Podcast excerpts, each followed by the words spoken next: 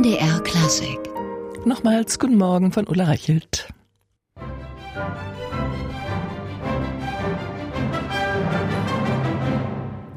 Das war der dritte Satz aus Beethovens Sinfonie Nummer 1. Karl-Heinz Steffens dirigierte bei dieser Aufnahme das MDR Sinfonieorchester, das am kommenden Samstag im Leipziger Gewandhaus sein nächstes Konzert der Reihe 1 und Ende des Monats bei den Thüringer Bachwochen spielen wird. Aber nicht nur diese Konzerte stehen bereits fest, sondern auch schon die gesamte Planung für die kommende Saison. Heute wird es für die Presse die offizielle Vorschau auf die Veranstaltungen bis 2020 geben. Und MDR Klassik, das Radio, ist begeistert, dass der Leiter der Hauptabteilung MDR Klassik, Heiner Louis, sich so kurz vor knapp noch für ein Telefongespräch zur Verfügung stellt. Herr Louis, guten Morgen. Guten Morgen, Frau Reichel. Sie stellen heute in Leipzig die neue Saison der MDR Klassik der MDR Klangkörper vor, also von MDR Sinfonieorchester, Rundfunkchor und Kinderchor. Gleich um 10 Uhr ist die Pressekonferenz. Und wir sprechen vorab mit Ihnen schon bei, hier bei MDR Klassik über die Höhepunkte. Ganz schön. Vielen Dank, dass Sie sich so kurz vor der Pressekonferenz diese Zeit noch nehmen. In der Broschüre, die Sie heute vorstellen, weisen Sie auf die große Tradition unserer Klangkörper hin und blicken sogar schon auf 2024 voraus. Was findet da denn statt? In 2024 äh, werden Sinfonieorchester und Rundfunkchor 100 Jahre alt und wir sind somit in Deutschland die ältesten Rundfunkensembles. Und das ist natürlich ein Anlass, der gefeiert werden muss. Und wir fangen jetzt an, auf dieses Jubiläum hinzuarbeiten und haben uns eben überlegt, was kann man denn machen, ähm, um diese Tradition und was das eigentlich mal bedeutet hat, sichtbar zu machen. Und wir haben dann recherchiert und haben festgestellt, natürlich waren zu der Zeit damals die Chöre und die Orchester nicht nur dazu da, live eine Beethoven- oder Haydn-Sinfonie zu spielen, sondern ähm, das war ja damals ein unglaublich modernes Medium und hat auch viele berühmte Komponisten angeregt, speziell und explizit für dieses Medium in den 20er, 30er Jahren Musik zu schreiben. Und die haben sich da auch ihre Gedanken gemacht und wollten möglichst viele Menschen erreichen und haben deswegen Einflüsse von Jazz, von Operette, von Sinfonik ähm, damit einfließen lassen. Und ähm, da sind ganz spannende Sachen rausgekommen. Und wir werden in der kommenden Spielzeit in einem Konzert im Gewandhaus ähm, sogenannte Radiomusiken aufführen. Und das sind dann Werke von Pavel Haas, eine Radioouvertüre, Walter Braunfels und sogar Eduard Kühnecke, den man sonst eigentlich nur, eigentlich nur mit der Operette Vetter von Dings da kennt. Der hat eine tänzerische Suite fürs Radio komponiert und es ist wirklich eine ganz spannende Geschichte.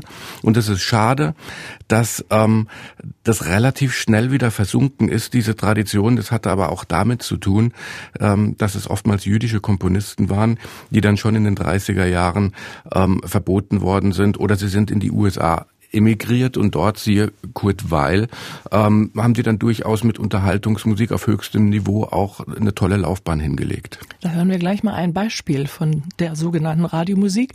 Radioklangkörper sind ja etwas anderes als die normalen städtischen Orchester. Sie schreiben im Vorwort, sie stehen für Tradition, aber auch für künstlerische und technische Innovation. Was heißt das? Das heißt, dass wir natürlich ähm, wie keine anderen dafür zuständig sind, nicht nur die Traditionen zu pflegen, sondern zu schauen, dass es weitergeht. Und das heißt in, für uns in erster Linie, dass wir zeitgenössisches und randseitiges Repertoire spielen. Und auch dem haben wir in der kommenden Spielzeit wirklich eine große Fläche gewidmet und wir versuchen das auch mit allen unseren Klangkörpern, nämlich dem Sinfonieorchester, dem Rundfunkchor und auch dem Kinderchor zu tun. Mhm, gerade in Bezug auf das Repertoire, welche Rolle spielt zum Beispiel die neue Musik in der neuen Spielzeit?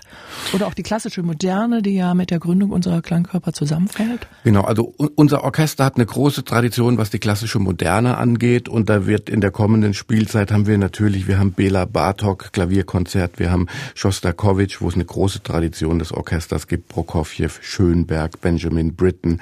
Und es geht aber auch ein bisschen in die, in die Amerikaner des 20. Jahrhunderts zum Beispiel Samuel Barber. Dann haben wir von Franck Martin in Terra Pax äh, zum Ende des Zweiten Weltkrieges ursprünglich komponiert, der dann aber doch noch ähm, ein Jahr länger dauerte. Das Werk also von Martin schon zu früh fertiggestellt war. Und was die zeitgenössische Musik angeht, da haben wir dieses Mal einen kleinen Schwerpunkt, nämlich äh, zeitgenössische Solokonzerte. Wir haben in der vorletzten Spielzeit von einem jungen isländischen Komponisten, Daniel Bjarnason, ein Klavierkonzert aufgeführt und werden in der kommenden Spielzeit sein Violinkonzert aufführen, kombiniert mit einer Bruckner-Sinfonie. Dann wird der junge britische Komponist Andrew Norman ähm, gespielt mit einem Konzert für Perkussion und Orchester. Das wird zum ersten Mal von uns gespielt und von dem kürzlich verstorbenen finnischen Komponisten Rautavaara haben wir das Flötenkonzert Dances with the Wind auf dem Programm. Und da sind wir ganz stolz, dass der Solist dieses Konzertes, der Soloflötist des MDR äh, Sinfonieorchesters Christian Sprenger sein wird. Sie haben über das Konzert mit dem Titel Radiomusik schon äh, das erwähnt. Darin geht es um eine Radio-Ouvertüre und es gibt ein Divertimento für Radioorchester. Möchten Sie noch was dazu sagen, was das Besondere an dieser Radiomusik ist? Das, das Besondere daran ist, dass das ähm, früher mit Moderation live über den Sender ging und wir versuchen in Teilen diese Konzerte, soweit wir die Informationen dazu gefunden haben, äh, zu rekonstruieren und in das Konzert einfließen zu lassen. Ein endgültiger Ablauf steht noch nicht fest. Das Konzert wird dirigiert werden von Ernst Theis und ähm, der sich wahnsinnig in dieses Thema eingearbeitet hat und ein ganz profunder Kenner ist. Und ähm, wir schauen mal, wie das Konzert dann am Ende genau aussehen und ablaufen wird. Und wir hören jetzt schon mal so eine Radiomusik. Charleston Caprice von dem russischen Komponisten Mischa Spoljansky. Er lebte von 1898 bis 1985. Das Orchester der Staatskapelle Dresden spielte unter der Staatsoperette Dresden spielte unter Ernst Theis, der auch die Einrichtung für großes Orchester besorgte. Heiner Louis, Hauptabteilungsleiter MDR Klassik, ist heute im MDR Klassik Gespräch. Heute wird das neue MDR Programm vorgestellt. Herr Louis, ein ganz besonderer Programmpunkt in der Pressekonferenz gleich um 10 ist sicher die Vorstellung des neuen künstlerischen Leiters für den MDR Rundfunkchor, also des Nachfolgers von Risto Joost. Verraten Sie es uns jetzt schon, wer es sein wird? Das, das tue ich sehr gerne, denn es ist natürlich ähm, ein, ein, sehr schöner Punkt, der nicht in jeder Programmpressekonferenz stattfindet, dass man äh, einen neuen künstlerischen Leiter vorstellen kann. Es ist kein Unbekannter, es wird äh, Philipp Amann sein, der bereits einige Jahre bei uns als erster Gastdirigent äh, tätig war, nämlich zwischen der Zeit von Howard Amann und Risto Joost. Und das, der Rundfunkchor arbeitet seit zehn Jahren mit ihm zusammen. Wir haben Radioproduktionen, CD-Produktionen, einige Konzerte gemacht und man ist über die Jahre zusammengewachsen, man hat sich kennengelernt, man hat sich schätzen gelernt und insofern war das ein, eigentlich sehr unkomplizierter und fast zwangsläufiger Schritt, jetzt diese Partnerschaft einzugehen und wir freuen uns riesig darüber. Was zeichnet Philipp Amann aus? Was wird er anders machen als Risto Joost? Das mit dem Andersmachen ist immer so eine Sache. Also was, was der Chor und was wir an Philipp Amann unglaublich schätzen, ist, dass er ein ganz, ganz akribischer Arbeiter ist. Der hat konkrete Vorstellungen von einem Stück und er hat sehr konkrete Vorstellungen, wie er das in den Proben umsetzen möchte und er kann das dem Ensemble so vermitteln, dass die das mittragen. Und äh, das ist, das ergibt natürlich eine positive Energie, die dann in dem Ergebnis absolut hörbar ist. Und er ist für mich wirklich ein, ein echter künstlerischer Leiter und Chorleiter, weil er auch eine Führungspersönlichkeit ist. Und in der Spielzeit, über die wir jetzt reden, sind sogar drei Chefdirigenten nebeneinander zu erleben. Risto Joost, der aktuelle Chorchef, Philipp Amann, der neue und dann sogar noch auch der Vorgänger von Risto Just, Howard Armen, inzwischen Chef beim Chor des Bayerischen Rundfunks, er hat ja die Nachtgesänge ins Leben gerufen und er wird jetzt jetzt auch sein, der das Jubiläum dirigiert. Wie alt ist denn der Nachtgesang? Ja, man, man glaubt das kaum. Wir veranstalten unseren 50. Nachtgesang in dieser Spielzeit. Das heißt, diese Institution wird jetzt fast 20 Jahre alt und sie wurde von Howard Armen ins Leben gerufen und ähm, der hat sich da ein wunderbares Konzept ausgedacht, nämlich zeitgenössisches und randseitiges Repertoire äh, aufzuführen und gleichzeitig noch ein jüngeres Publikum anzusprechen und hat dann gesagt, dann müssen wir dorthin gehen, wo sich dieses Publikum bewegt und das ist in unserem Fall in Leipzig in der in der Südvorstadt und deswegen hat er gesagt, wir machen das in der Peterskirche und wir machen es abends um zehn, weil die jüngeren Leute danach noch ausgehen können und ähm, um 10 Uhr einfach auch eine ganz, ganz besondere Atmosphäre in dieser wunderbaren Kirche herrscht. Und ähm, diese Reihe hat sich wirklich in einem Maße etabliert, dass ich jedes Mal aufs Neue erstaunt bin, wenn ich da im Konzert sitze und da hören vier bis sechshundert Leute andächtig a cappella Chormusik aus der Gegenwart. Das finde ich was Wunderbares. 20 Jahre MDR Nachtgesang. Ein Nachtgesang wird von Howard Armen geleitet, einer von Giuseppe Villa y Casagnas und einer vom neuen Chorchef Philipp Amann. Was hat der Chor sonst noch vor in der neuen Saison?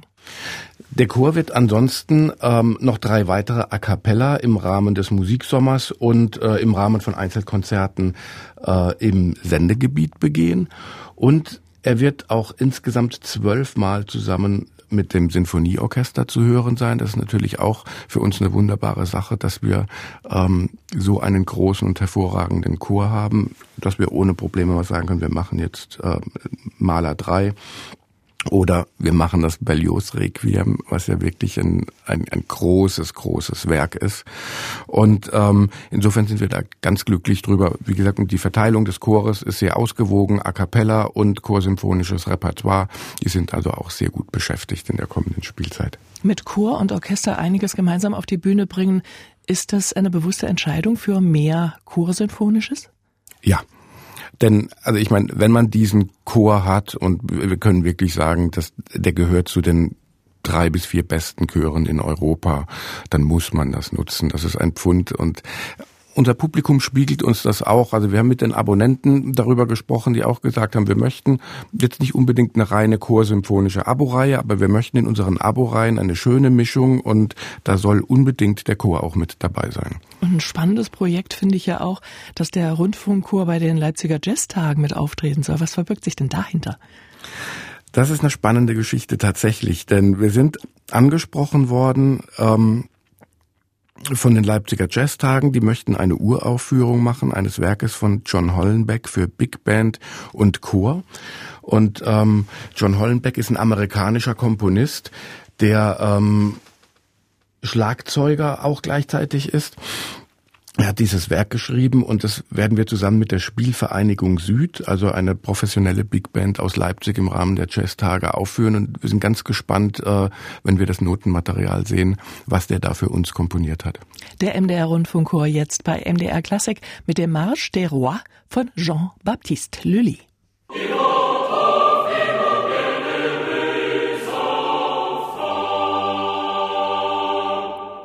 Le Marche des Rois von Jean-Baptiste Lully mit dem MDR Rundfunkchor und seinem ab September neuen Chefdirigenten Philipp Amann. In einer halben Stunde beginnt in Leipzig die Pressekonferenz zum Programm der MDR Klangkörper in der Spielzeit 2019-2020. Der Hauptabteilungsleiter MDR Klassik Heiner Louis wird dort gleich für die Presse auf alle Details eingehen. Zuvor ist er bei uns jetzt per Leitung aus dem Studio Leipzig zugeschaltet. Herr Louis, über den neuen Chorchef haben wir schon gesprochen und über Auftritte des MDR-Chores auch unter der Leitung seiner ehemaligen Chorleiter. Auch beim MDR Sinfonieorchester ist ein ehemaliger Chef zu erleben. Christian kommt ist eines der Konzerte überschrieben wie einst vor seiner Ankündigung als Chefdirigent. Womit kommt Christian Javi denn zurück? Christian Järvi kommt äh, mit zwei Konzerten in der kommenden Spielzeit und ich freue mich da sehr drüber, denn ähm, er hat viel für das Orchester getan in den Jahren, in, der da, in denen er da war. Und ähm, das Orchester und wir, wir mögen ihn sehr und haben ihn auch ein bisschen vermisst in diesem Jahr. Und er kommt mit einem für ihn eher untypischen Programm, denn ähm, ähm, Entschuldigung, jetzt Ist Ihnen das Programm entwischt? Äh, mir ist das Programm entwischt. Ähm ja, dann überlegen Sie ruhig noch. Wir können ein bisschen über die Japan-Tournee sprechen. Mit Christian Javi geht es dann nämlich auch nach Japan. Und äh, diese Tournee ist äh, die erste Asientournee des Orchesters seit vielen Jahren. Wie wichtig sind denn solche Tourneen für ein Orchester? Die sind, die sind sehr, sehr wichtig. Und jetzt habe ich den Missing Link auch wieder im Kopf. Christian kommt mit einem Programm, das wir in Japan dann spielen werden und deswegen werden wir das hier in Leipzig auch spielen. Und ähm, wir haben eine Einladung aus Japan bekommen von einem japanischen Veranstalter, worüber wir sehr, sehr glücklich sind, weil das ist jetzt nicht selbstverständlich und es ist natürlich auch eine Wertschätzung unseres Orchesters. Und ähm, die Japaner sind aber, was die Programmplanung angeht, ja immer ein bisschen konservativer als Amerika und Europa und haben sich eben gewünscht, dass wir was aus der Heimatstadt des MDR Sinfonieorchesters Leipzig mitbringen. Deswegen werden wir mit dem Mendelssohn Violinkonzert nach Japan fahren. Mhm. Wir werden ähm, Bach-Bearbeitungen von Gustav Mahler dort aufführen und wir haben sonst noch von Ludwig van Beethoven die fünfte Sinfonie im Programm und ähm, Klavierkonzert von Wolfgang Amadeus Mozart. Gut, und darüber hinaus haben wir neben Christian Javi nun aber auch eine ganze Reihe namhafter Gastdirigenten, manche auch mehrfach. Wollen Sie uns einige nennen? Ja, wir haben beschlossen oder wir, dass wir in der Zeit, wo wir keinen Chefdirigenten haben, der so ein bisschen eine prägende Hand äh, auf das Orchester legt, dass wir mit Schwerpunktdirigenten arbeiten in der kommenden Spielzeit. Und einer davon ist der Brite Stefan Asbury. Der war auch in, der vergangenen, in den vergangenen Jahren regelmäßig bei uns und ähm, wird von dem, vom Orchester sehr geschätzt, vor allem für das Repertoire des, ähm, der, der ersten Hälfte des 20. Jahrhunderts. Der ist in drei Konzerten bei uns und äh, bringt Werke mit äh, von Korngold, Arnold, Gustav Mahler, Edward Elgar, Schreker, Kurt Weil und Ravel. Ein anderer Dirigent, der dreimal bei uns sein wird, ist der Niederländer Jan Willem de Vriend. Das ist ein ausgewiesener Spezialist äh, der historisch informierten Aufführungspraxis. Der hat in der letzten Spielzeit im Gewandhaus ein Programm gemacht mit ausschließlich Wiener Klassik und ähm, das Orchester und er haben sich sehr gut verstanden. Das war eine tolle Zusammenarbeit und deswegen haben wir mit ihm besprochen, dass er die drei Konzerte, die wir in der kommenden Spielzeit in Bad Lauchstädt machen werden, mit einem Beethoven-Schwerpunkt, dass Jan Willem de Vriend diese drei Konzerte leiten wird.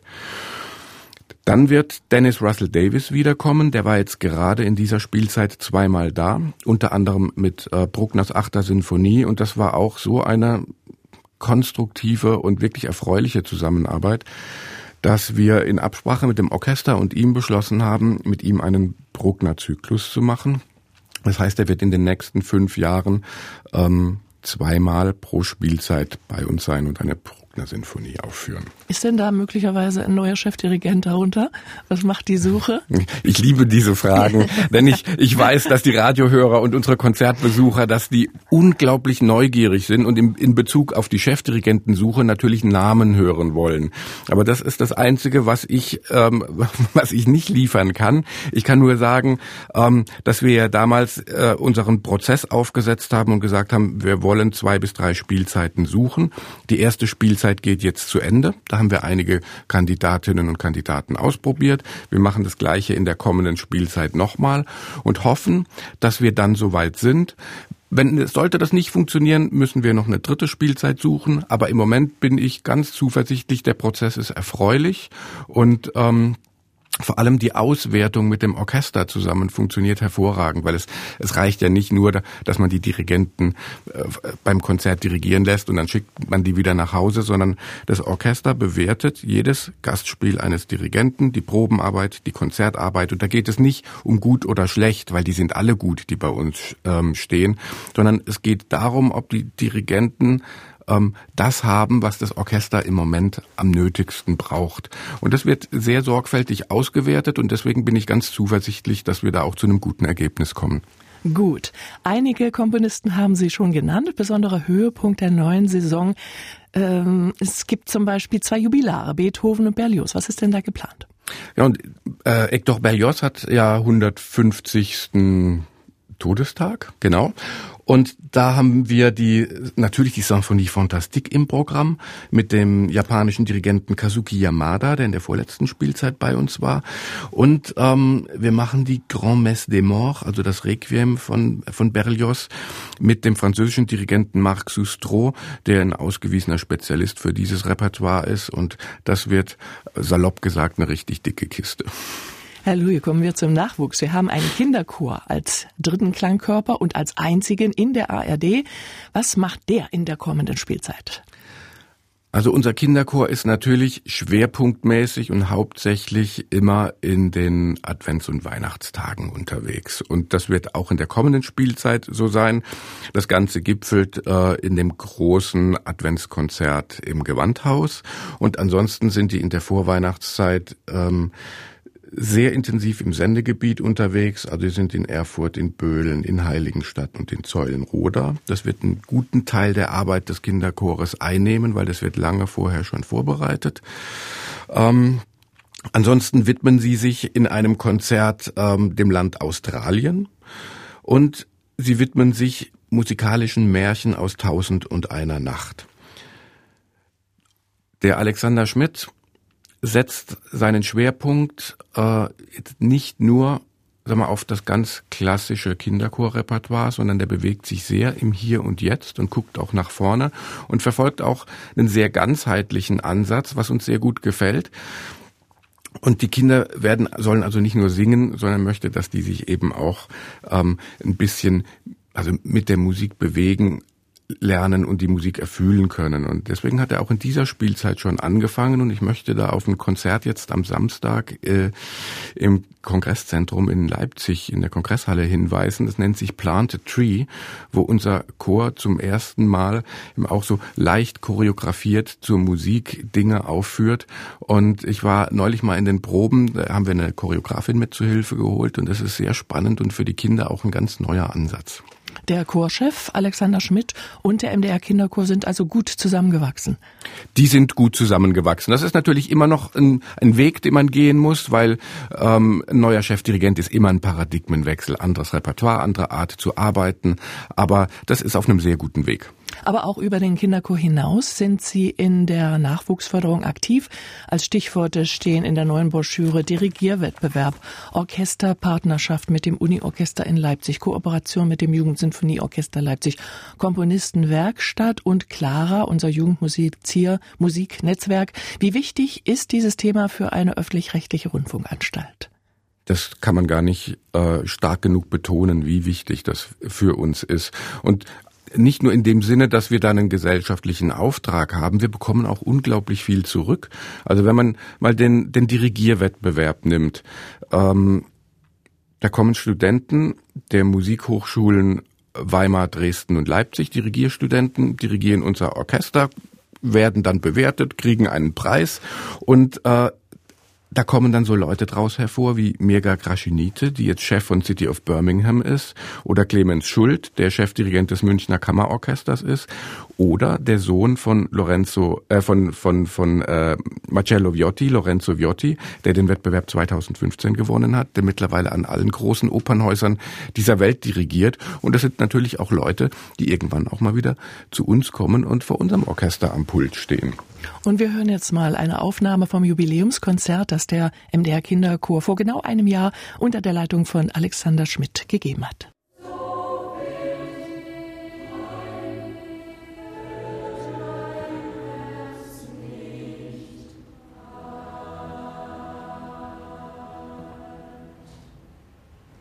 Josef von Eichendorffs Gedicht in der Vertonung von Felix Mendelssohn Bartholdy, gesungen von unserem MDR Kinderchor unter der Leitung seines Chorchefs Alexander Schmidt.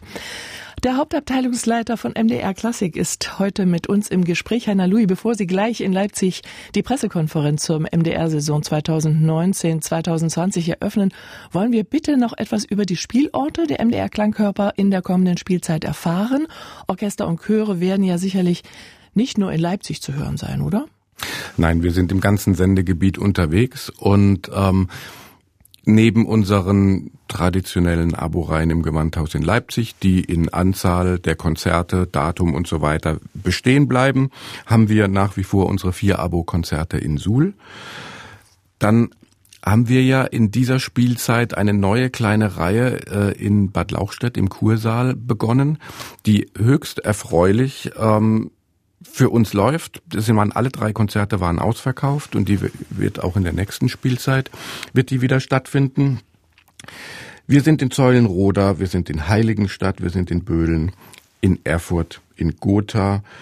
Wir sind in Merseburg, in Dessau, in Tangermünde. Es gibt natürlich wieder die, die Kooperation mit dem Kurt-Weil-Fest in Dessau. Wir sind im Rahmen der Bachwochen in Thüringen unterwegs. Das heißt, wir versuchen, in Dresden sind wir natürlich auch, und wir versuchen also schon sehr breit im Sendegebiet alle Ensembles zu präsentieren. In Suhl und in Leipzig gibt es sogar die Möglichkeit, Abonnements zu erwerben. Herr Louis, sagen Sie uns, warum sich ein solches Abonnement lohnt. Das Abonnement lohnt sich für diejenigen, die gerne in Konzerte gehen, weil es natürlich das Jahr etwas strukturiert, weil es die Möglichkeit bietet, nicht nur unser Orchester, sondern eben auch den wunderbaren Chor mitzuerleben. Sie hören Konzerte in einem der besten Konzertsäle Europas im Gewandhaus in Leipzig.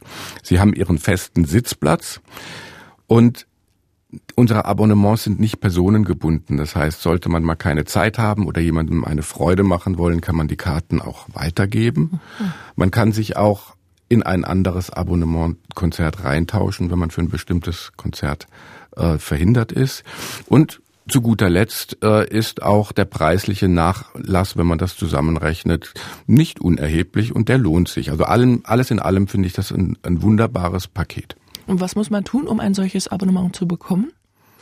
Man muss bei der Ticketgalerie in Leipzig anrufen und dann bekommt man die Abonnements. Herr Louis, Sie müssen jetzt langsam zur Pressekonferenz, die in wenigen Minuten beginnt. Vielen, vielen Dank, dass Sie sich die Zeit für uns genommen haben. Ich danke Ihnen, Frau Reichelt. Und viel Glück für Dankeschön. die neue Saison. Ja, tschüss.